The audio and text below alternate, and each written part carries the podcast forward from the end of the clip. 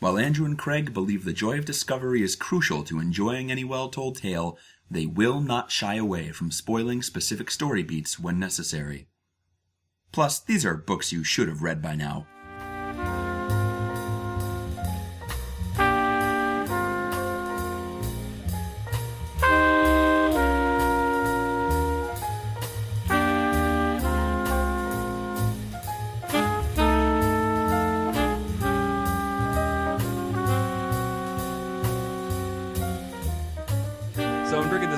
Cocoa. It's pretty good. Why? Why are you drinking hot cocoa? It's like almost wintertime. I don't know if you noticed. Do you have a cold? Are you ten? Are you neighbors with the actual Swiss Miss? The- These are the three reasons why anyone would be drinking hot cocoa in my mind. No, I like hot cocoa. It's I don't know. I'm there's there's not a lot of there's not a lot of liquor in my house right now. At least not liquor that I like. Um, That's always a problem. yeah. And I didn't want Wait, to. who, who likes it? Laura likes it. There's gin in the house. Okay. I'm not a gin drinker. No, I don't like gin either. It tastes like trees. I don't care for it. it's I, all I can think about when I smell it is like sap. I know plenty The of people who old- like gin. I know people who love gin. Sap and tonic. Oh my god. Oh, good old pine trees and tonic. Have you had this? Have you had this new uh, mixed drink? Tastes like pine sol. It's really good. I think my favorite Snoop Dogg song is "Sipping on Sap and Juice." it's my favorite. Lay back with a needle in my money and my money on needles. Um, I like how you brought that around to be about pine trees again. yeah, it was good. I was I was down with it. Um, so yeah, I'm just drinking this hot cocoa because I'm also, you know, I'm going into a pretty uh, hectic period of rehearsal, and then we're traveling this upcoming weekend. I'm trying to be a little bit better about not imbibing beer at every meal. Is this a problem that you have? no, I don't have it with breakfast. Do we need to have? Does this need to be about an intervention that we've been needing to have? No, those are pointless. They're, that's no, wow, that's not true. The desire uh, for change has to come from within, is what you're saying. Is are you quoting Avatar the movie? What? Are you, I've never seen Avatar the movie, so if I am quoting it, it's an accident. I've never I'll- seen it either. That sounds like I'll- something they would say. What? No, I'm just saying, shame is only effective as a motivator to a certain extent.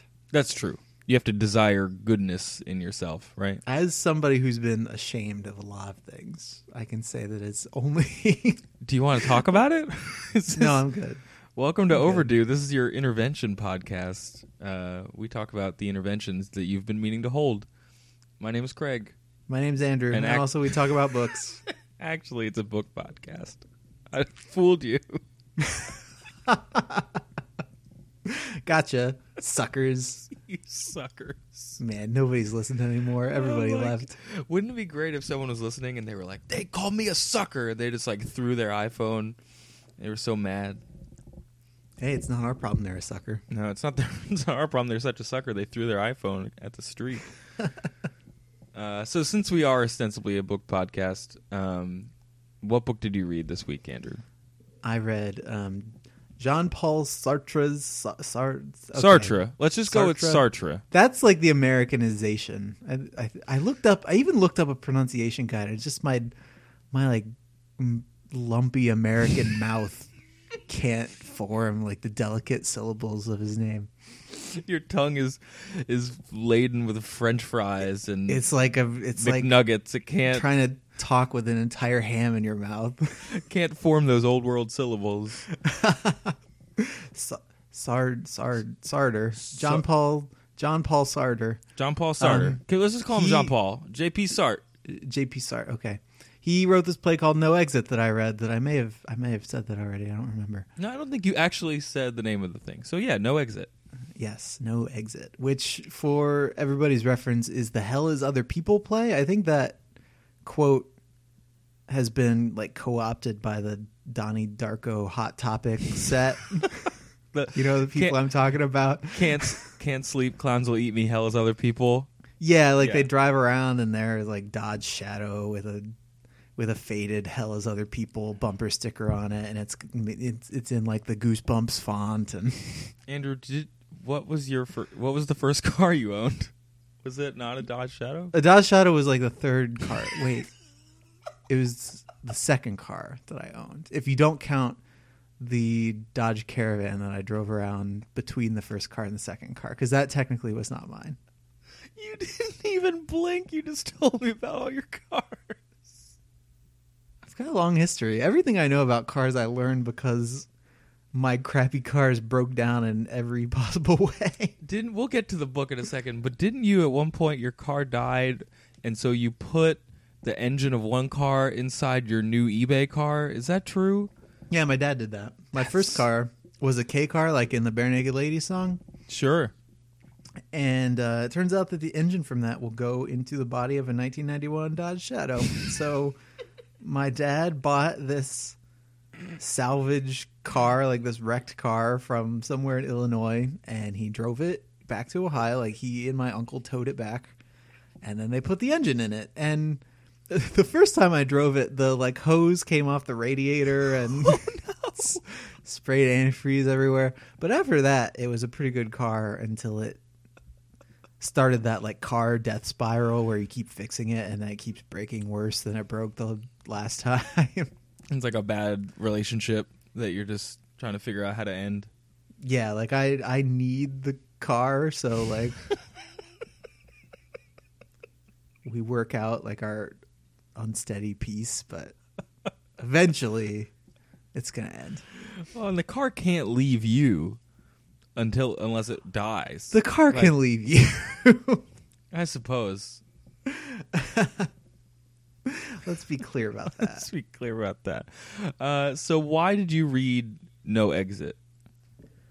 Um, it's one of those books that we picked up. I think I picked it up at like a book drop for like fifty cents. It's got no exit and it's got three other plays in it. I read it twice on the plane from Okay. a recent business trip, and I actually read most of one of the other. I think I read most of the Flies, which is one of the other plays in it. But we're not going to talk about that. No. We might talk about it in the future. We're not going to talk about it now. Okay.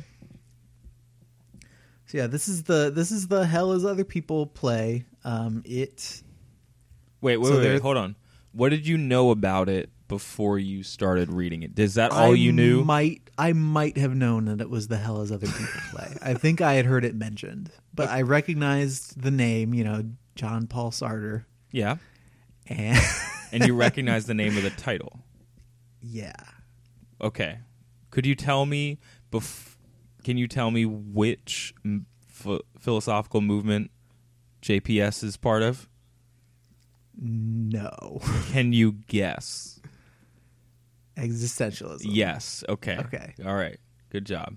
thanks. The book was written in the star. in, in the 40s, which is prime existentialism time. yeah, and it was put on. Its first performance was um, in 1946, I think. Yep. and it was pretty well received. You know, because that was before its primary sentiment became a cliche. Yeah, I saw a quote that was like, "You need to see this play even if you don't like it." Which I, I think it's it's a testament to the play's kind of literary standing. Yeah, Um, that's that's I guess that's the best thing any of us can aspire to, right? Like even if people don't like our work, it is recognized as important enough that it needs to be seen anyway. Man, wouldn't Jerry Bruckheimer kill for someone to say that about his work?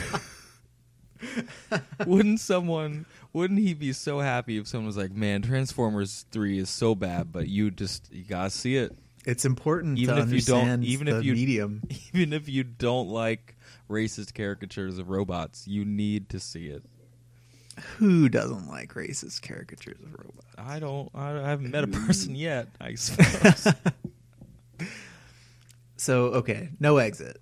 John Pars, John Paul, John Parvis Harbor. yep. That's Mm-hmm. there are in this book there are three main characters. There's and again I'm gonna just mangle. I'll try. I'll try and help you with my high school French.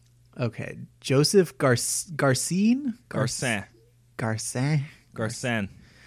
Garcin. Suzanne is yelling at me from the other room what the correct pronunciation. If you is. were to order Joseph um, Garcin. if you were to order like a classic French uh, like chicken cooked in a wine sauce dish. It's coq au vin, so garcin.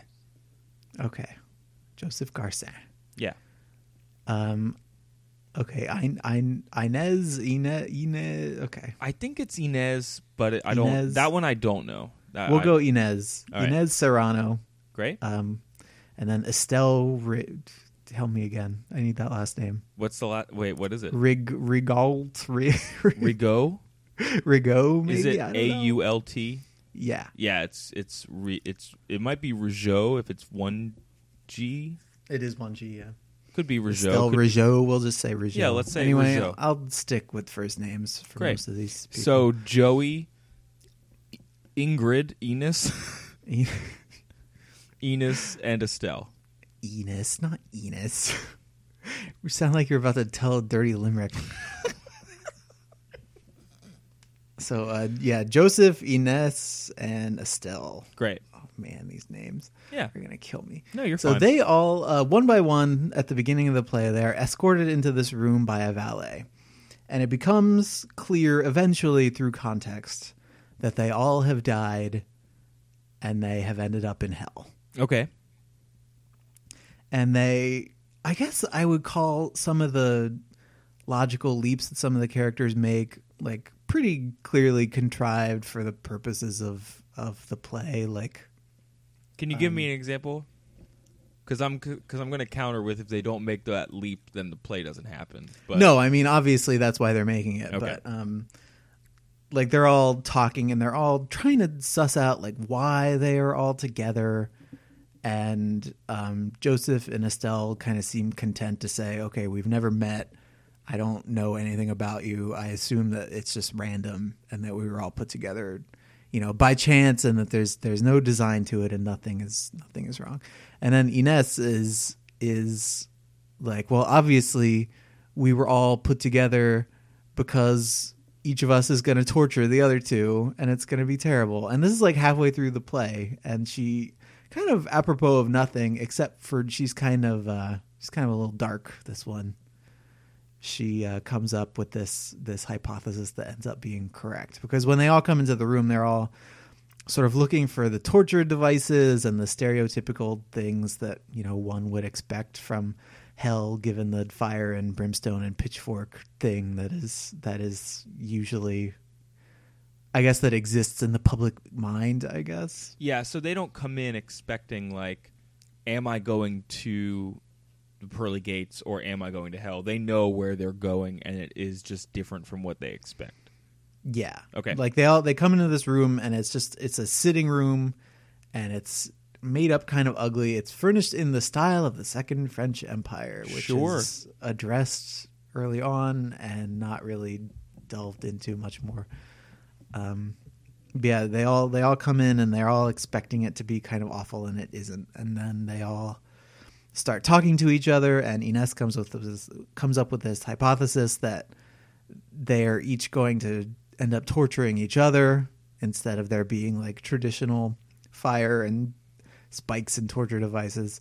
And then after that, they all kind of start trying to figure out why they're all there. Why the other people are there? Yeah, like they they're trying to figure out what the other people did that you know got them sent to hell. Okay.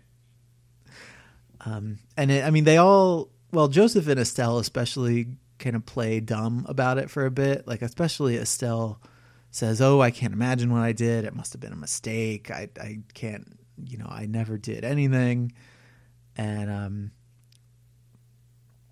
I don't know. It, it comes out through conversation that Joseph is like a newspaper man who um, cheated on his wife pretty a lot. like pretty obviously like he he says that she, he like rescued her from the gutter and then she just kind of sat quietly by and like served him and his mistress's coffee sometimes when they were in bed late and she was Oh. up early. And like ugh, and it was really it's really kind of gross. And um his other sin is cowardice. He he says he's a pacifist. And um it came time to fight a war in the country that he's from and he made a run for the border and he was executed Oh, gross. Okay. Yeah. So those are the things that he did wrong. Um, Inez is kind of an interesting character. She's a lesbian postal clerk. What great jobs! Like, Yeah, I know, right? I'm gonna set a play in hell, and the people there are gonna be a guy who makes donuts and a punk seamstress. I don't know. Seamstress. I don't know. I'm trying to Excuse me. I'm trying to find a corollary to lesbian postal worker, and that's the best I've come up with. And um, her sin, she she was staying with her cousin and his wife, and seduces her cousin's wife away from him. At which point he kills himself, and then she kind of torments her new lover a lot over the next six months, saying things Oh. like, "Oh yeah, we totally killed your husband. It's totally our fault." Until one night, um, her lover just gets up and turns on the gas and comes back to bed and suffocates them both. Oh no! Yeah, it's pretty. Oh no! And then Estelle has an affair with a younger fella, Uh huh. and he gets her pregnant, and she goes off. It's you know, going good. town for a few months to like visit relatives, so her husband doesn't know. All right, like you do. Um, sh yeah, she has the baby. Um, her lover is thrilled to have a baby, and she is not, and she throws it into a lake and kills it. And then the the guy she was having an affair with like blows his face off with a gun out of sadness. Your the look on your face is like Uh, okay. so they're all pretty bad people. Oh man, that's bleak. JPS. That's real it's bleak. pretty bleak. So it becomes pretty obvious why they're all there. Okay. and then they I would say just- so. yeah i mean they all start you know while these stories are coming out they're all kind of poking at each other like inez thinks estelle is pretty and tries to like seduce her and estelle is having none of it and she just wants to be with a manly man so because joseph is the only man who's there she Hmm. tries to seduce him Hmm. and he says, you know, I can only be with you if you tell me that I'm not a coward and that what I did was like noble instead of, you know, just turning tail and running away. Yeah. And she says, "Oh, of course, I love you. Of course, you're not a coward." And Inez is like standing there in the corner, mad because Estelle won't, you know, get with her. And when it looks like Joseph and Estelle are actually going to hook up, Inez is like, "Oh, she's only saying that because you're the only man who's here," and she would say literally anything to get your attention. And it's just it's it's all this back and forth and like pecking each other and picking each other apart, and it just goes on and on like that. Do you have any questions up up to this point? Because Um, this is not a very long play. Like I've gone through most of it. No, no, no. this And this is this is the bulk of the action, right? It's them just kind of needling each other. Yeah, it's super dialogue heavy. Like if you were going to put this play on, all you would need is three good actors who could actually sell it. Like and I, I can, I mean, this play would live and die based on the performers you had doing it, obviously. Yeah. And you'd need like three couches. Yeah, yeah, yeah, yeah. I've seen I've seen a production of it, and that's basically what it was. Um, do does it on the page like is it? I don't enjoyable is the wrong word, but like my f- is it boring or is it interesting? Seems The like way- a very basic question, but yeah, like the way everything comes to light and the way the characters start playing off each other and kind of irritating each other almost instantly. Like Joseph is there by himself for a while talking to the valet who is I don't know, some kind of lesser demon. They don't really say much about the valet except that he doesn't have any eyelids and doesn't blink, which they find kind of unsettling. gross. Um, and then Inez comes in and they start talking and like almost immediately and you can it's it's interesting because even through the translation I mean I assume there's this is being translated from French into English it's their like distaste for each other is evident and you could tell that they are not people who are going to get along with each other hmm just like everything that they say rubs the other one the wrong way. And it's the same when Estelle comes in. Like Joseph tries to take his coat off and she says, "Oh, I can't, you know, I can't stand to see a man in his shirt sleeves. It's so it's so uncouth." Oh no. and it's just like this little dumb again almost contrived stuff to like set up really early on that these people are not going to like each other Yeah, you can start. It's it's it's almost exposition, but it's exposition through behavior because it's like I'm going to do this thing, and then this other person's going to react to it in a way that tells both me and the audience something about them. You know. Yeah, and I guess if if this were like quote unquote more realistic, I mean this kind of stuff does happen. I mean we've both lived with roommates who we liked, and then slowly over time they came to dominate our lives in really unpleasant ways. Fair. Um, so yeah, I mean they, they don't they don't obviously they don't have the or just he didn't he chose not to give himself the benefit of that much time and so like almost instantly they start tearing each other down and reading the way that they bounce off each other and the way that these revelations about their characters gradually like come to light is really interesting. And which is good because that's like most of what the play is. Yeah, it's it helps that the the individual kind of character sketches are layered enough that ha- they I imagine if I recall correctly they unfold with a little bit of surprise because that's all that that's all that play is then right it's like let me find out about you and let me slowly unravel things about you and the next fact better make the last fact a little more interesting because I know it you know Yeah, and the way like the way some of the dialogue is like I could hear myself I could hear like line readings for it in my head. Like Yeah, there's a, yeah.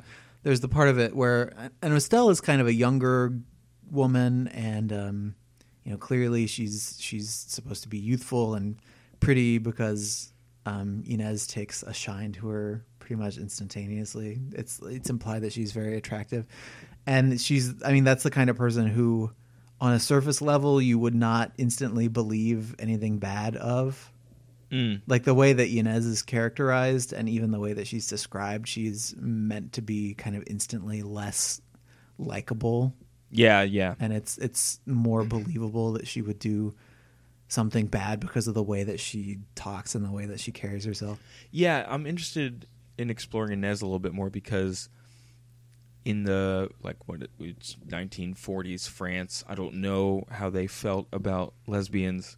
Um, yeah i don't know either and Um, you put that character in hell, and it doesn't, you know, that's not why she's there. It's what she did that put her there. Um, and then for you to say that she kind of comes up comes off as unlikable by how she treats the other characters in the room. I think it's interesting that that I'm wondering if you caught any whiff of that factoring into just like prejudgment on that character, or if that's just an interesting wrinkle. You know that's that's interesting now that you bring it up because I I do think that Joseph and Estelle left in a room together would probably figure something out. Like Hmm. there I think there are at least two times in the play where they're really close to to um I guess I mean for lack of a better word for they're they're really close to hooking up and then um Inez will plant some seed of doubt in one or the other's mind or she'll like pick at something and she's not like content to let them find any respite from their torture. Yeah, yeah, yeah, yeah. Whereas like the way that Estelle and Inez interact when they're paired off, or like Joseph and Inez interact when they're paired off, I don't think that Inez and either of them, if they were if they were in a room by themselves, I don't think that they could get along. Yes, yes, yes. So she's kind of she's the more she's the most abrasive of the three of them, I think. And also she's I don't know, like her crimes I don't know, she's the she's the most enthusiastic about the the things that she has done. Interesting. And she also Like, seems she- to like get the conceit of the room first, yeah, right? like she gets it really pretty much instantly without a whole lot of contextual information or anything.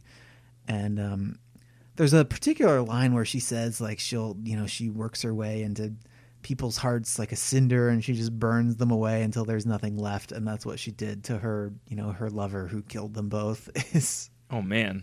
like she's really kind of she kind of relishes it a little bit and Hmm. um and she also like there there are brief scenes where all three of them i guess the implication is that while people are still thinking about you on earth you s- can still get kind of a limited window into what they're saying about you Oh and, like, yeah, I remember that. What is that all about? so you get some brief flashes of um Estelle's I don't remember if it's Estelle's friend or her sister. I don't remember which one it is, but um like dancing with another lover that Estelle had and like she can see them dancing and then um Estelle's friend tells the lover about the you know the whole baby story and he I don't know, he reacts poorly and then I guess they both choose to forget about her because then her view of the world fades. And it's the same with with Joseph.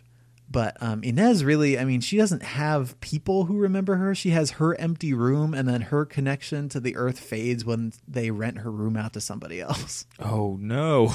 So like she doesn't even she the implication is kind of that she drives away everybody in her life. yeah, yeah.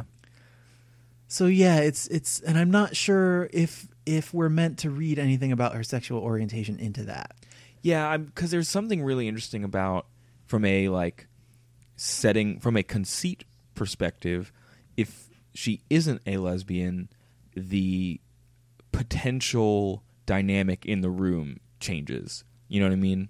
Yeah, I mean, I because I'm not sure if I wonder. No, I mean, it wouldn't be the same because if it was like two men and Estelle, then the you know her trying to get with Joseph and him being the only man being the issue would not be a thing. So yeah, it's a very particular combination of of people. Like you need somebody who is sexually romantically interested in Estelle but is not a man Yes. for like for the triangle to work. or yeah, exactly. Or you know, some sort of I don't know.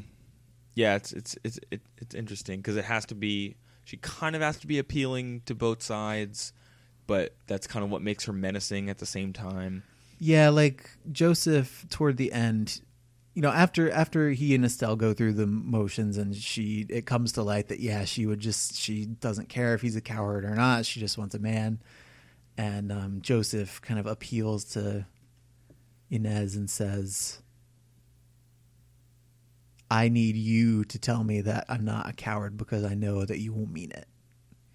And it's like I I want to say that it's if it's not the only time, it's like the biggest time where somebody tries to appeal to her humanity and like really tries to connect with her and it seems like she comes really close and then Decides not to.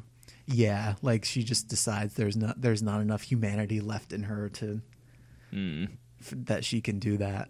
Hmm. So yeah, I mean, in a lot of ways, she is the most interesting character because it's hard to, it's hard to say whether her sexual orientation plays a part in the way that she is supposed to be perceived, or if it's just meant to be her personality, or what. Like if there's some kind of deeper moral judgment going on there, you know. Yeah. Certainly, it's never implied that she is in hell because she's a lesbian. Yeah, yeah, yeah, yeah. And I think it's just Like the most. sh- it's the most interesting third character in that room. Mm-hmm. Um, in the same way that I've, I remember, and one of the reasons I bring this up, I, I always think back to when I read um, Edward Albee's uh, The Zoo Story or A Zoo Story, I don't remember, uh, in high school, and it's two guys on a park bench, right? And uh, one of my teachers, one of my English teachers, was like, "This play would be very different if it were a man and a woman, um, because the like." the foregrounded relationships that would exist on stage for a play written in the 50s or whatever um, and what the audience bringing to the table it changes a lot of the given circumstances And I and, and I do wonder about the writing process of this. Like, did he start with the triangle and then work backwards to what the characters were, or did he come up with the characters first and then come up with how they were going to torment each other after? yeah i don't know um, you know I've, i was trying to do a little reader's digest uh, jp sart before we got started Um, and the main thing that I found that seems to relate to this play in particular is people being the the he something from a book he wrote called Being and Nothingness. Um, the idea that the mere presence of another person causes you to look at yourself as an object and see what is it you you gain a different uh, sense of self when you realize there is another person in the room with you um, in this and the the example that I think is really neat is he talks about like the moment you see a mannequin and for that split second you think it's a person and then like you're hyper aware of whatever you were just doing when you saw the mannequin I did that to myself the other night. I was going in to bed and um, I turned the little flashlight on my phone on so I could see my way, and I like caught a glimpse of myself in the mirror, and I I scared myself because I thought Oh, it was another person. spooky spooky Anyway, that's my story. um, but it's that it's that moment where it's like you think you're alone and then like your self-awareness is one thing when you're by yourself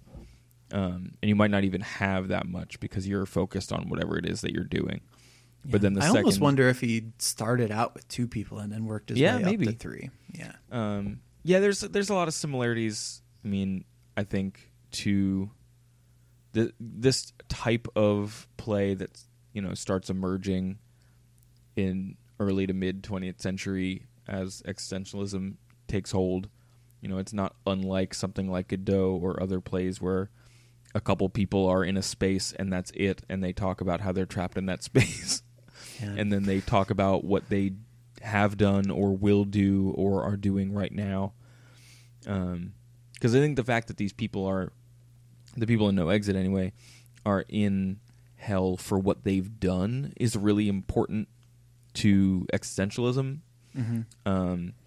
Because the main argument uh, is that you exist before you have any sort of like basic human nature Mhm. um, and then your nature, you know, in the way that we use that term, like if you're basically good or basically bad, like that is all only defined by what you do, Yeah. um, and you exist before any of that factors into it. So I think it's interesting that like why we are judging these people and they are judging each other and they have been judged based on these heinous actions and then it's what they do to each other in the room in the meantime that Mhm. becomes really important. Yeah, it's it's kind of neat that clearly, I mean, they're in hell. Clearly, some kind of judgment has taken place, but there's not really a religious element to this play. Yes. Mm-hmm. Um, they don't mention like God. They don't mention heaven. They don't mention like salvation or any of that typical um, Christian stuff. Yeah. It's it's clearly. I mean, the only the only reason they're there is because they have done something bad in particular. It's all about their actions and not about like their religious state. And it just it just doesn't come up, which I thought was kind of neat. I don't know. I think it's pretty neat that they It's don't uh, talk about God at all. It's Yeah. pretty neat. yeah.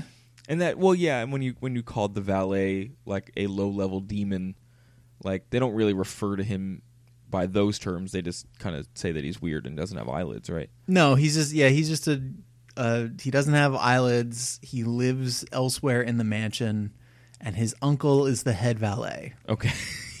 and that's all you know about him. I love that. It's it's not that it's his uncle's mansion. It's his uncle is also a valet there, and he's So I don't know if that means like his uncle is Satan, and he's just there because of nepotism. Like he's the yeah maybe he's like the deadbeat kid who needs a summer job because his life's not going anywhere, and well, and he's just gonna work in the hell mansion. I will I will say that their their definition of of valet is is probably like s- slightly uh classier than than ours based if my Downton Abbey will tell me anything that a valet is a is a pretty um, it's you know you're still the head of the servants but it's pretty important that if you're a Mhm. valet because you serve specific people Okay, I'm gonna stop talking about Downton Abbey now. Yeah, no, your Downton Abbey uh, Um, watching really as- lent itself. As we draw to a close, let's unpack Hell as other people and and the end of the because that's that comes pretty pretty well towards the end of the play, right? yeah, like almost not. It's not the last line, but I believe it's on the last page. Okay,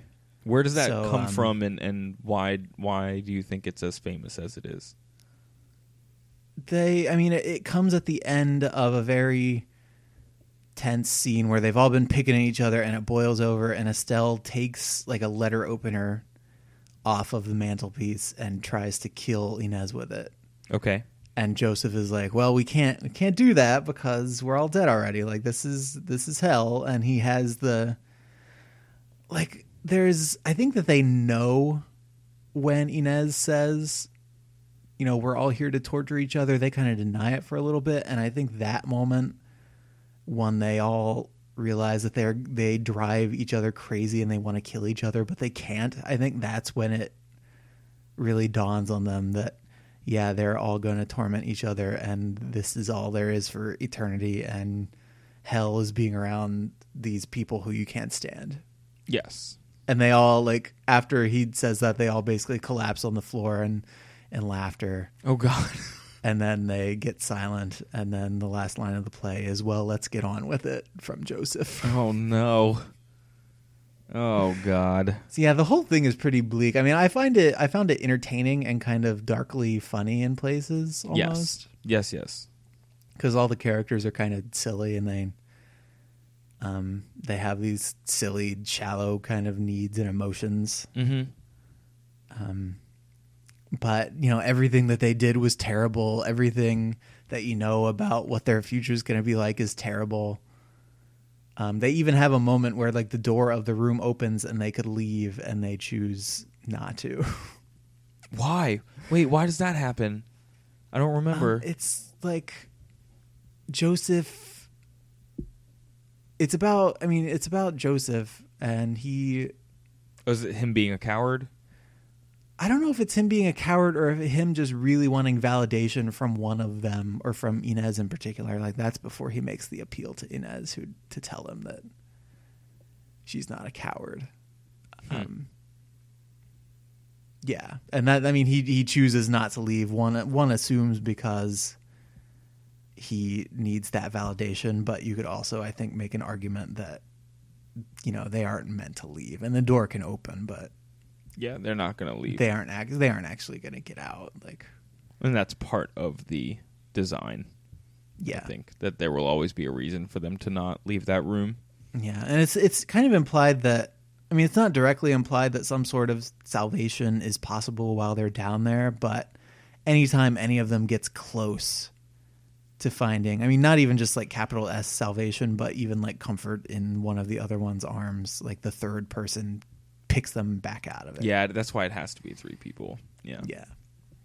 Um, why do you think that quote is so prevalent?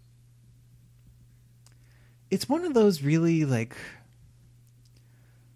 it's memorable, it's short, which you know helps with merchandising, I think. Yeah.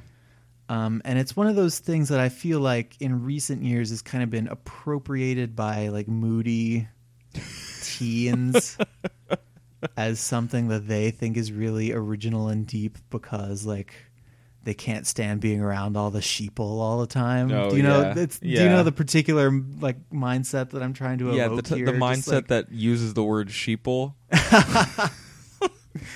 Which is a It's like, particular type of nonconformism. It's not like it's like it's that conformist nonconformism Yes. that again i mean i mentioned hot topic earlier because i think it really um it really symbolizes what all this is for but it's like hot topic is where it's where quote unquote nonconformists go so they can all nonconform together Yes, yes, yes. Whereas I think, like in the context of the play, it's one of those statements that's so much more specific and is. I think it doesn't. It doesn't quite mean what people use it as, even though it's it's related to what people use it as. Does that yeah make people sense?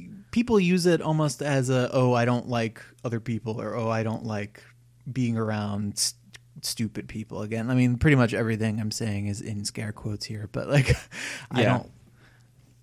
Yeah, I mean that's they don't like being around people who conform to societal norms. And in the play, it's like it's not a bumper sticker, it's not a T-shirt. It comes at the end of in this, you know, in the edition that I read, which was pretty small print. Granted, it Yeah. was like 42 pages of people picking each other and finding out all the worst stuff about each other.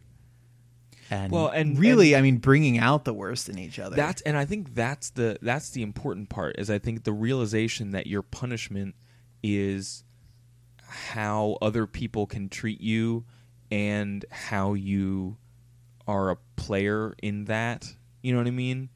Like how you yourself are responsible for how you are treated and what happens to you um, and the kind of going back to the the like the idea of the look, which is that thing I was talking about earlier with the mannequin, that like you are defined by how other people view your actions. Yeah. Um, like especially with Joseph's character, he I think he it's one of those things like he he knew in himself somewhere all along that he had it in him to be a coward. Yes.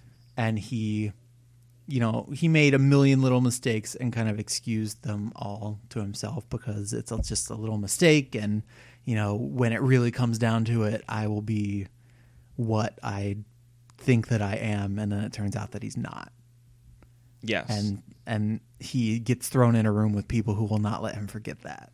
Well, and at, yeah, and at the same time, he still needs things from those people. You know what I mean? Mm-hmm. That need never goes away, and that's part of the hell at the same time.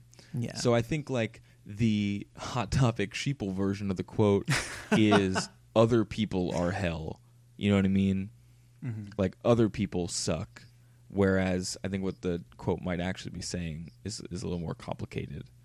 And yeah, it's like it's not the other people in and of themselves like that's a component of it, yes, but it's more you know, other people won't let me forget. yeah, yeah, and like other people make me feel bad about myself. Yes, Or something like for good that. Like, reason. it- yeah, it's all about it's all about finding that like internal stuff. Like I- the the stuff that you know but talk yourself into forgetting all the time. yeah, that unless there's someone there to contradict you, you just live with. Yeah. Um, I'd also okay as we as we head out, Andrew. I want to share with you a transitive, uh, a, it something I discovered through the transitive property Okay, when I when I saw this play. So, if hell is other people, and Soylent Green is people, is hell other Soylent Green?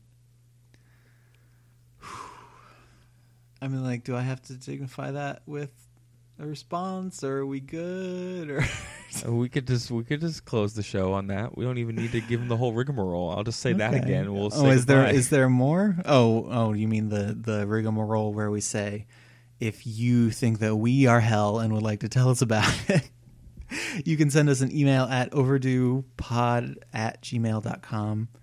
Um, we are also on Twitter at twitter.com slash overduepod and facebook.com slash overduepod. Um, we try to keep all those feeds updated with the newest um, episodes. I think we're the most active on Facebook, so if you want to go like us there, that would that would probably be the best way to keep up with our wheelings and dealings. You can also Um, keep up with our wheelings and dealings at our website, overduepodcast.com, which has all of our uh, back episodes and it has links to Amazon uh, links. Gross. Um, there are Amazon links that you can click uh, for the books that we have read, and if we are on top of our game, the books that we are reading soon. We As you- often are. yeah. Uh, so you can follow along, and uh, gi- it gives us a little bit to help defray hosting costs, and as Andrew likes to say, the Jean Paul Sartre costs of recording this podcast. uh, you can also drop us a line on our iTunes page, which is uh, th- you can find that through the website. And you can rate and review us there, which we would greatly appreciate. It helps other people discover the show. Uh, you can subscribe to us on iTunes or uh, through the RSS feed if you haven't done so already. Uh, I think that's it.